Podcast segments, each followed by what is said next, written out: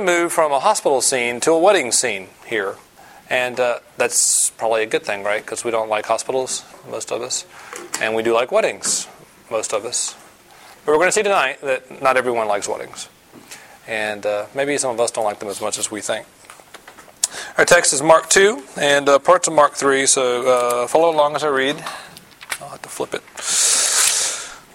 Now, John's disciples and the Pharisees were fasting, and people came and said to him, Why do John's disciples and the disciples of the Pharisees fast, but your disciples do not fast? And Jesus said to them, Can the wedding guests fast while the bridegroom is with them? As long as they have the bridegroom with them, they cannot fast. The days will come when the bridegroom is taken away from them, and then they will fast in that day. No one sews a piece of unshrunk cloth on an old garment. If he does, the patch tears away from it, the new from the old, and a worse tear is made. No one puts new wine to old wineskins. If he does, the wine will burst the skins, the wine is destroyed, and so are the skins. But new wine is for fresh wineskins. One Sabbath he was going through the grain fields, and as they made their way, his disciples began to pluck heads of grain, and the Pharisees were saying to him, Look, why are they doing what's not lawful on the Sabbath? And he said to them, Have you never read what David did when he was in need and was hungry? And he and those who were with him, how he entered the house of God in the time of Abiathar the high priest, and ate the bread of the Presence, which is not lawful for any but the priest to eat, and also gave it to those who were with him. And he said to them, The Sabbath was made for man, not man for the Sabbath. So the Son of Man is Lord even of the Sabbath. Again, he entered the synagogue, and a man was there with a withered hand. And they watched Jesus to see whether he would heal him on the Sabbath so that they might accuse him. And he said to the man with the withered hand, Come here. And he said to him, Is it lawful on the Sabbath to do good or to do harm, to save life or to kill? But they were silent, and he looked around at them with anger, grieved at their hardness of heart, and said to the man, Stretch out your hand. He stretched it out, and his hand was restored. The Pharisees went out and immediately held counsel with the Herodians against him, how to destroy him. All right, let's pray together.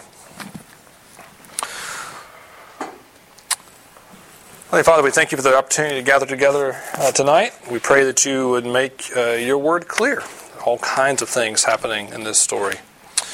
Uh, grant us sharp minds and soft hearts. Press these uh, truths into reality in our hearts. Show us great things about yourself and perhaps things about ourselves that we're less than encouraged about. We ask these things in your name, Jesus. Amen. Uh, there's a commercial that perhaps you've seen. It looks like a typical uh, laundry commercial for Bounce. There's some sweet housewife doing laundry and um, talking quietly to the camera about the valuable, uh, wonderful contribution of uh, the Bounce dryer bar. When all of a sudden, out of nowhere, a muscular, barely dressed bald man burst, explodes through the wall of her house on a uh, on a wave runner yelling as he does, Old Spice body spray makes you smell like power. Old Spice body spray makes you smell like power. Jumps off the wave runner and says, It's so powerful, it, smell, it sells itself in other people's commercials. and I saw that and thought, that's, that's genius. That's, that's marketing genius. And it's also uh, illustrates a, a, principle that there are some things so powerful they can scarcely be contained. I'm not sure Old Spice body spray is one of those. Perhaps it needs to be contained, but um, perhaps like our powerful salesman, uh, they need to be contained because they can be intrusive. Very strong, powerful things can be in, intrusive, even destructive. And we're going to see that principle tonight that uh, there's a tendency, perhaps, no, there certainly is, a tendency among folks, especially nice folks, to sort of celebrate Jesus, especially, uh, well, how do I say this? It's a tendency among nice folks to celebrate Jesus because they assume that Jesus is a nice person with a nice agenda and that they would support, he would support their niceness and their agenda. And I appreciate them because they're nice, but I think perhaps they're, they're not paying attention very well, especially not to the early chapters of Mark.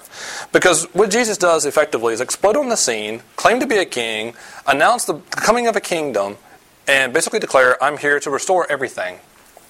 And he displays a shocking power as he does so. He has the power to actually make this happen. It's a remarkable power to effect the change that he promises. And that's not always convenient. It's not always convenient. it's not always welcome. We're going to see that tonight.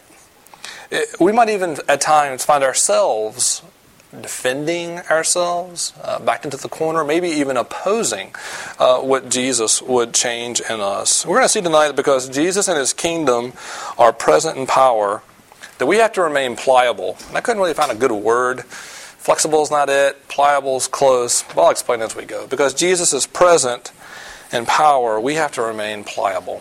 Okay? And uh, we have three different scenes sort of made the point by flipping to three slides. Um, and uh, we actually move places as we do. And we, we have three different uh, real portraits, if you will. We have a time for celebration, a time for restoration, and a time for opposition. So, uh, at the beginning here, as uh, we begin uh, this section in Mark in 218, we have a question. And it's really a contextual question. Folks come to Jesus and say, Hey, Jesus, how come your disciples don't act like everybody else's disciples? How come your men don't fast, but everyone else's men do fast? And um, Jesus has a interesting reply. In verse 19, he says, uh, Because it's not a time to mourn, it's a time to celebrate. Uh, it's a wedding. Uh, I'm, I'm the bridegroom, and now is a time for celebration. So let me explain what's going on here. Uh, the folks of that day, especially the scrupulous, the, the separatists, the ones that were trying really hard to be holy, uh, they went above and beyond what the Old Testament would have commanded for fasting. The Old Testament actually only really told folks to fast once a year on the Day of Atonement, and then during times of mourning, that they would uh, deny themselves food. Um, but it's likely that these communities, uh, John's disciples and the Pharisees, and maybe some other communities, decided that's not enough. Uh, we need to do extra credit, if you will, because God's been angry with us for a long time. And so we think, just to be safe, we need to fast twice a week. And that's believed to be the standard of these, of these men. If you're serious about following God and knowing God, and if your disciples are serious about you, Jesus, they should be fasting. Uh, twice a week at least. And your guys don't fast at all. And Jesus' reply is, but, there's a wedding. It's a time to celebrate. And uh, we see Jesus' response is that uh, there's a wedding going on because the wedding party is here. The wedding party is present. Jesus says, uh, How can the wedding guest fast while the bridegroom is with them? And Jesus here is calling himself the bridegroom. He's saying, I am the bridegroom. And that's, that's strange language, but again, it's sort of contextual. In the Old Testament, God himself uh, claims to be the great bridegroom. In Hosea, when God's people are, uh, they've been about as bad as they can possibly be. They've been sent far away. They're a, they're a total mess. They've been unfaithful. Uh, God says, I, w- I will be their husband. I will be their bridegroom. And I will pursue them, and I will love them, and be merciful and steadfast to them, and faithful to them. I am the great bridegroom. And here Jesus is, at the beginning of his ministry, saying, I am the bridegroom. Jesus is saying here, I am God, and I have come for my people. Both things. This is a shocking thing that Jesus is saying. Um, and he's saying, well, because the bridegroom is here, you know, it, it, it would be completely inappropriate for you to be mourning. Uh, this is a wedding. There's wedding etiquette. The wedding party is present, and there's wedding etiquette, and it's not appropriate to, to mourn at a wedding. I mean, I, I, you know, hey guys, I'm here. The wedding is about to start. You, you should, you should stop your mourning now. There's this, there are ways to behave at a wedding, and mourning is not one of them. Um, I was looking up for, for, an illustration for this, and uh, there's actually a lot of. It's disturbing how many. A lot of websites devoted to ruining someone else's wedding. Like, it's really interesting and really sort of funny in a sad, sick sort of way. I'll just let you know. There are lots of ways to ruin someone's wedding. Um, I'll just give you that as a free piece of information.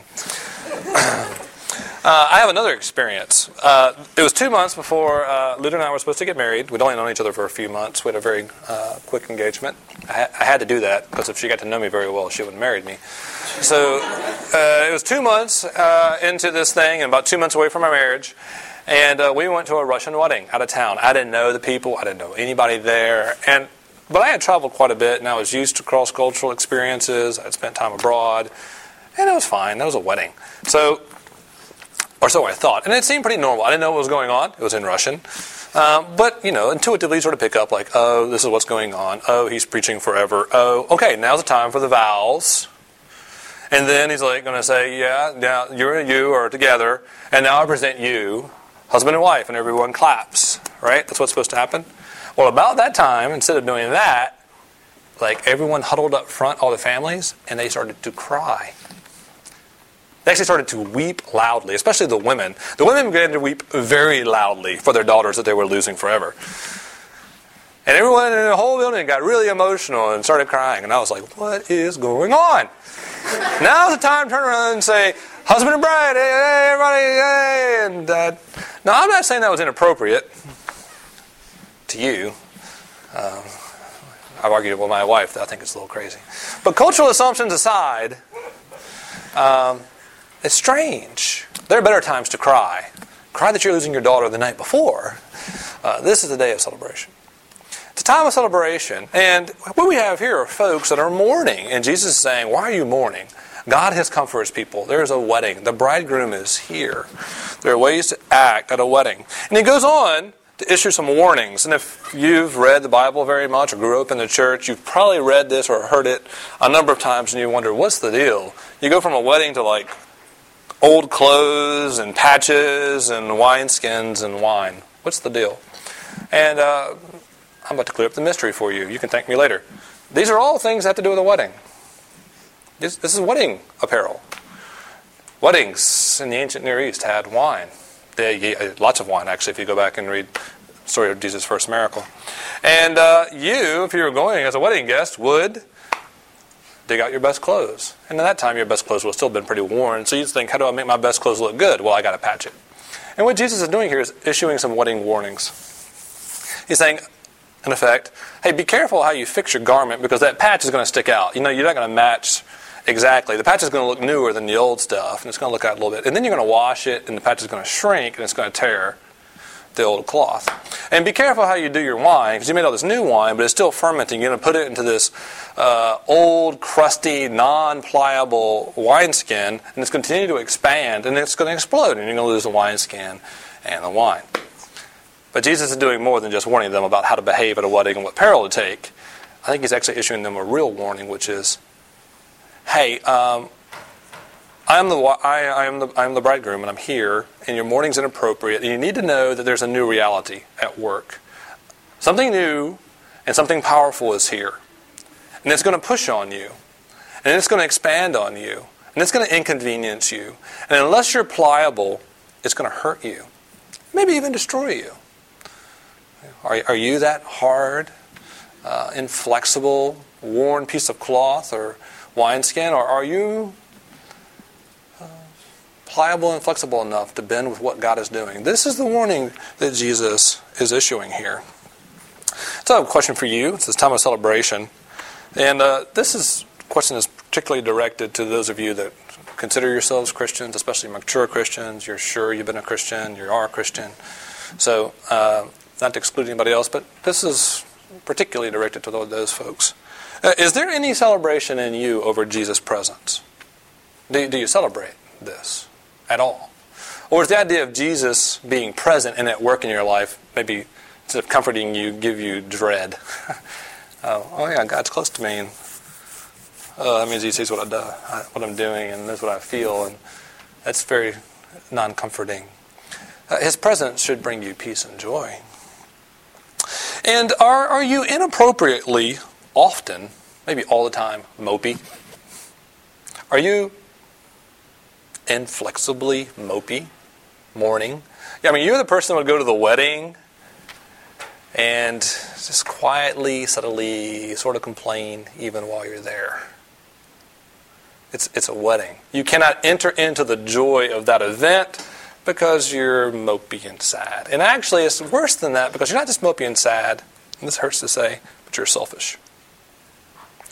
You are incapable of getting outside of your own pity party long enough to enter into someone else's joy. It really is. It's, it's that.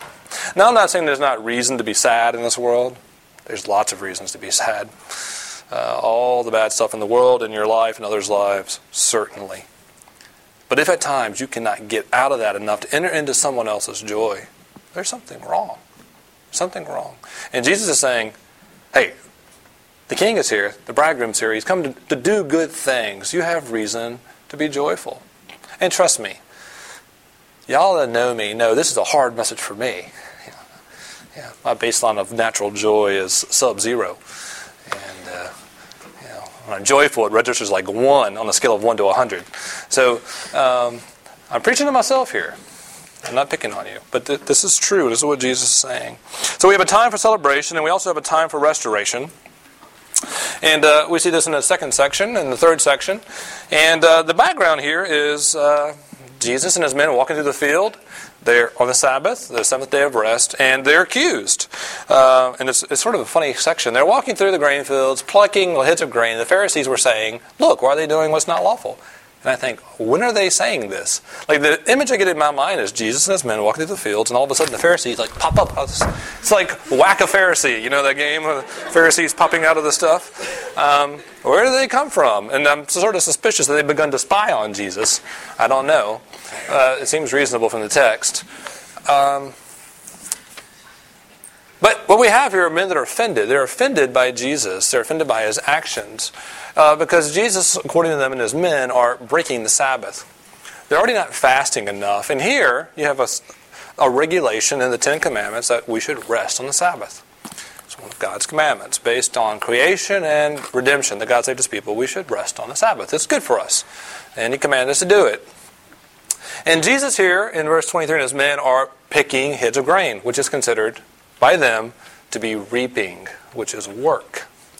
Um, they're offended because Jesus is working on the Sabbath. And in the next uh, episode, he's entering the sa- synagogue on a Sabbath, and they're watching him to see whether he would heal on the Sabbath, because healing would be work.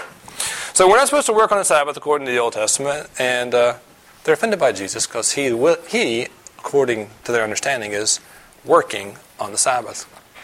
Now, uh, it's not at all clear from the Old Testament that what Jesus is doing here is actually work.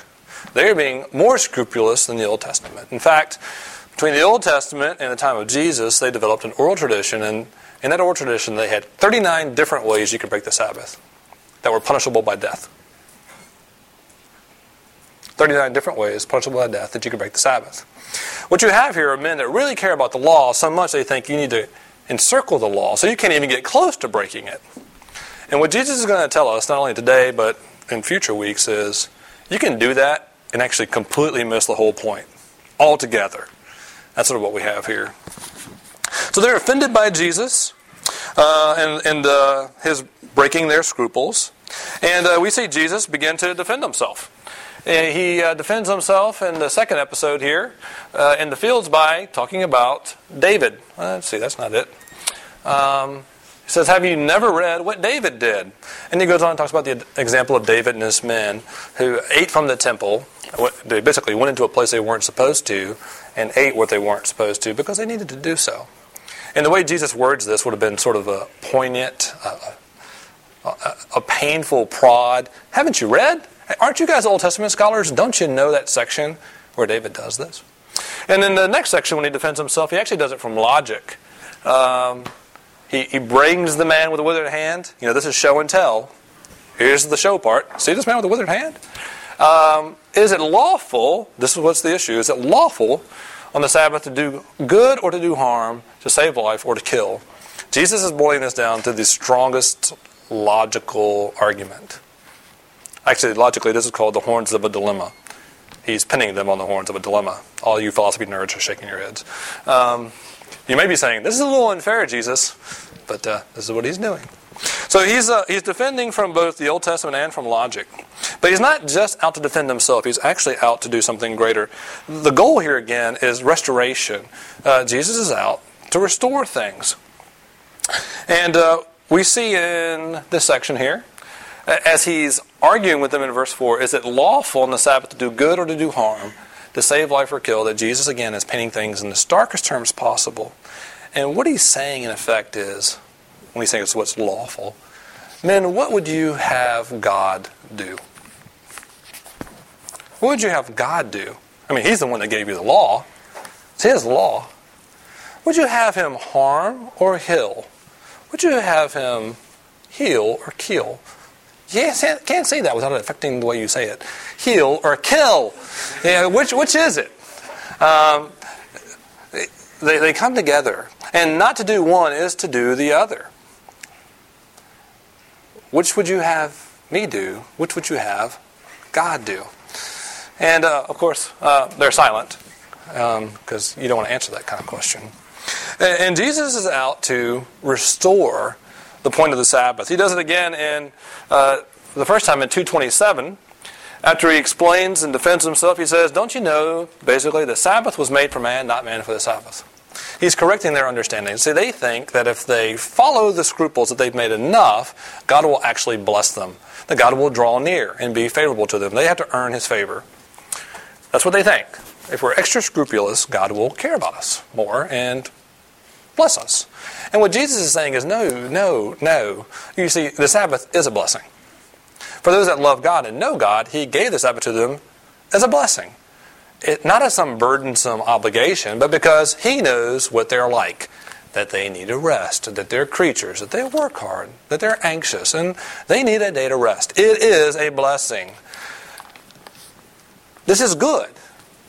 It's supposed to be good. And Jesus here is trying to correct them and say, you, you, you're missing all the good stuff.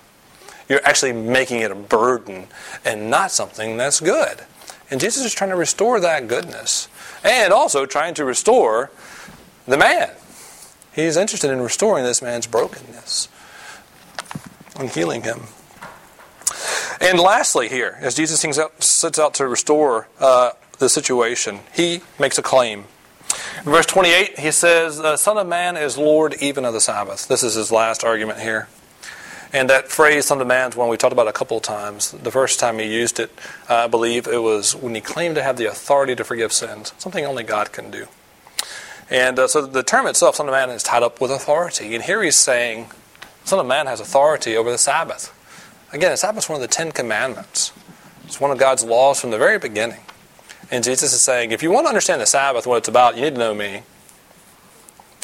If um, if you want to know what's really important to God regarding the Sabbath, and you really want it to be restorative, you need to center it around me.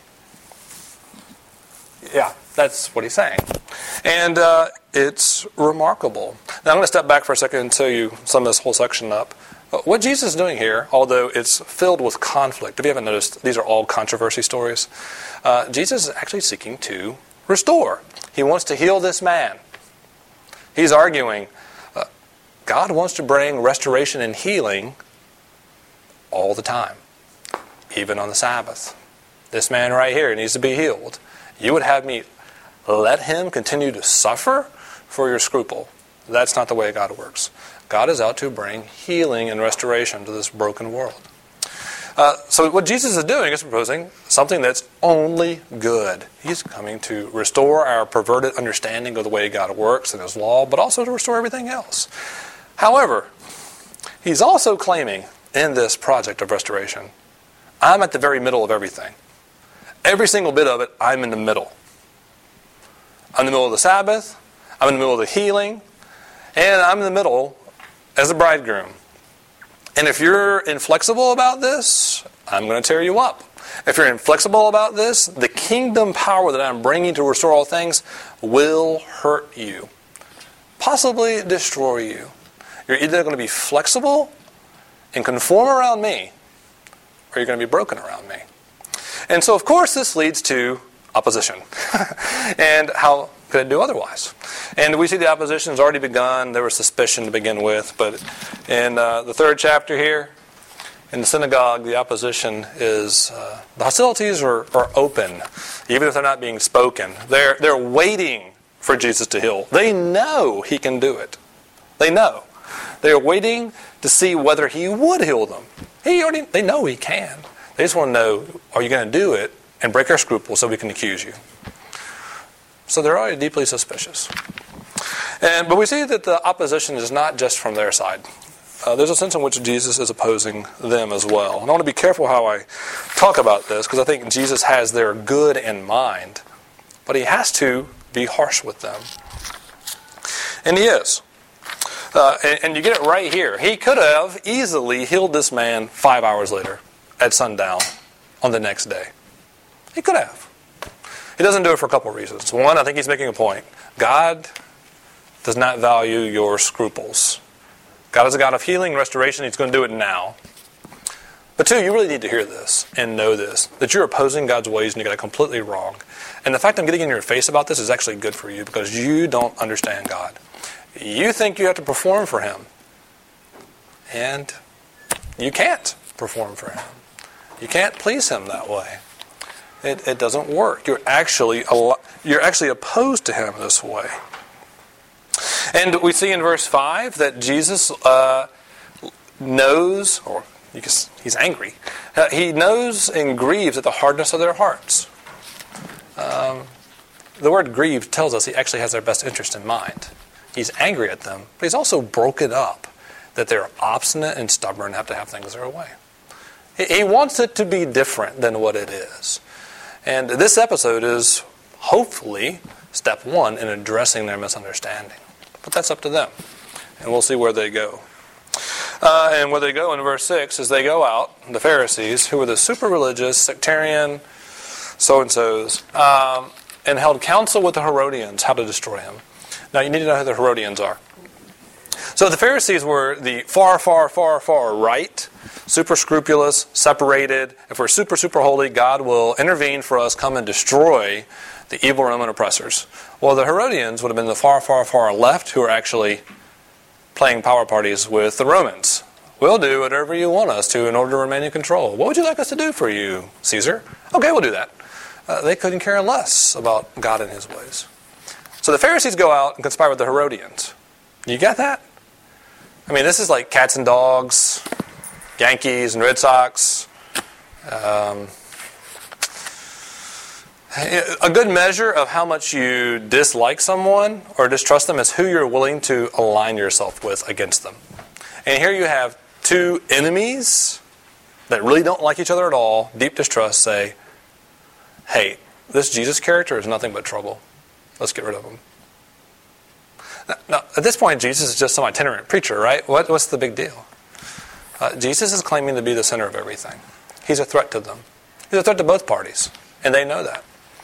And uh, they've determined to go out and destroy him. Now, there's irony here. I don't know if you picked up on it. Um, the, the Pharisees are actually accusing Jesus of being irreligious because he's breaking the Sabbath, because he's healing on the Sabbath. Uh, they go out and plot murder that afternoon with them. Uh, sometimes we're very blind to ourselves like that. Um, that's what's going on. And I think we see here in verse 6, actually, and, and I'm making a stretch here, but in the Pharisees on the super far right and the Herodians on the super far left, eh, we have a picture of the breadth of humanity opposed to Jesus. And somewhere in that continuum, you and I belong. We really do. Because I think we're threatened by Jesus too. They know what he wants to do, which is move in, establish his kingdom, restore all things with himself at the center, and they have vested interests in keeping things the way they are. And so do we. We don't want him to move into the center and change everything. Maybe change one or two things, but not everything. But that's not the way Jesus works. It's not the last word of uh, the story. There's, there's one more, and it's a hint, and it's back in the first story of the wedding, where we read about the bridegroom uh, in verse 20. The days will come when the bridegroom is taken away from them, then they'll fast. What is that all about? Jesus is saying, hey, it's time to celebrate because the bridegroom's here. Oh, by the way, you'll fast later because the bridegroom will be taken away. Take it. At this point, the disciples should have been saying, "Hey, we don't have to fast. That's awesome. Hey, what do you mean you're going somewhere? Like taken away? Who's taking you? It's actually a, a language that hints at violence. Who's who's taking you where? And you put these two things together. These people are plotting, and Jesus is going to be taken away. And what does it tell us about? It tells us Jesus is going to die somewhere. Well, that's what find out later in Mark. This is God's plan. That God opposes all this evil but his plan for addressing it is not to destroy everyone, but to send his son to the cross to die. That sins might be forgiven, that that power that will change everything would not rule from the top down and crush, but move into the interior and change from the inside out. That's God's plan to restore all things. So Jesus comes with an unbending agenda and the power to make it happen. And his goal is to bring restoration and joy. Uh, but also, we're deeply threatened by that because we have to give up the center. He's, he's claiming the center of everything. So, uh, one of our better writers in the last century uh, gave us an analogy, and it's of a living house. Imagine yourself as a living house. So, pick your house. Some of you have already thought this through. You're like, I know exactly what kind of house I want. So, imagine your living house. It's really easy for me to imagine my living house because I live in it. it. Needs to be painted, floors crooked, one bathroom, children's diapers everywhere, cold, upstairs radiators don't work. What else? Um, I know it needs work. There you go. And God comes in to rebuild that house. Now, at first, perhaps you can understand what He's doing. He's getting the drains right, stopping up the leaks in the roof, things that you knew needed to be done all along. So you're not surprised. But soon after, He starts knocking around on things, and, and it hurts. It hurts uh, terribly, and it doesn't seem to make any sense to you. Uh, what in the world is He doing? The explanation is that God is busy building quite a different house than what you ever imagined. He's throwing up a new wing here, he's leveling the floor, he's running up towers. And the mistake is you thought he was going to fix one or two things and make you a nice little cottage. A nice little, nice cottage. Uh, but he is actually in the process of building a grand palace. Because his intent is to move in and live there. You want God to come and fix one or two things for you. He actually wants to move in and live there and fix it all up and restore it and make you like Himself and grant you His joy and His peace. So uh, there are always at least two or three kinds of folks here, and I'm always honest about that. Um, and that's the folks that aren't sure where they are, or they know they're not Christians, and folks that know they are Christians and don't always live like it or act like it. So uh, if you're not a Christian or you don't know what you think about all this, um, yeah, it, it's likely that you know, yeah, my house is not the way it should be. There's there's certainly a couple things that need help, and you may be wondering, I don't know if I can fix these things or not. You don't have to fix them yourself. You have a God that's willing to move into your mess out of love and stay and change and fix and restore you and not make you some completely different person, but to make you the kind of person you know you should have been all along. And for the rest of you, the, those of you that uh, call yourselves Christians or are really Christians, um, slightly different question.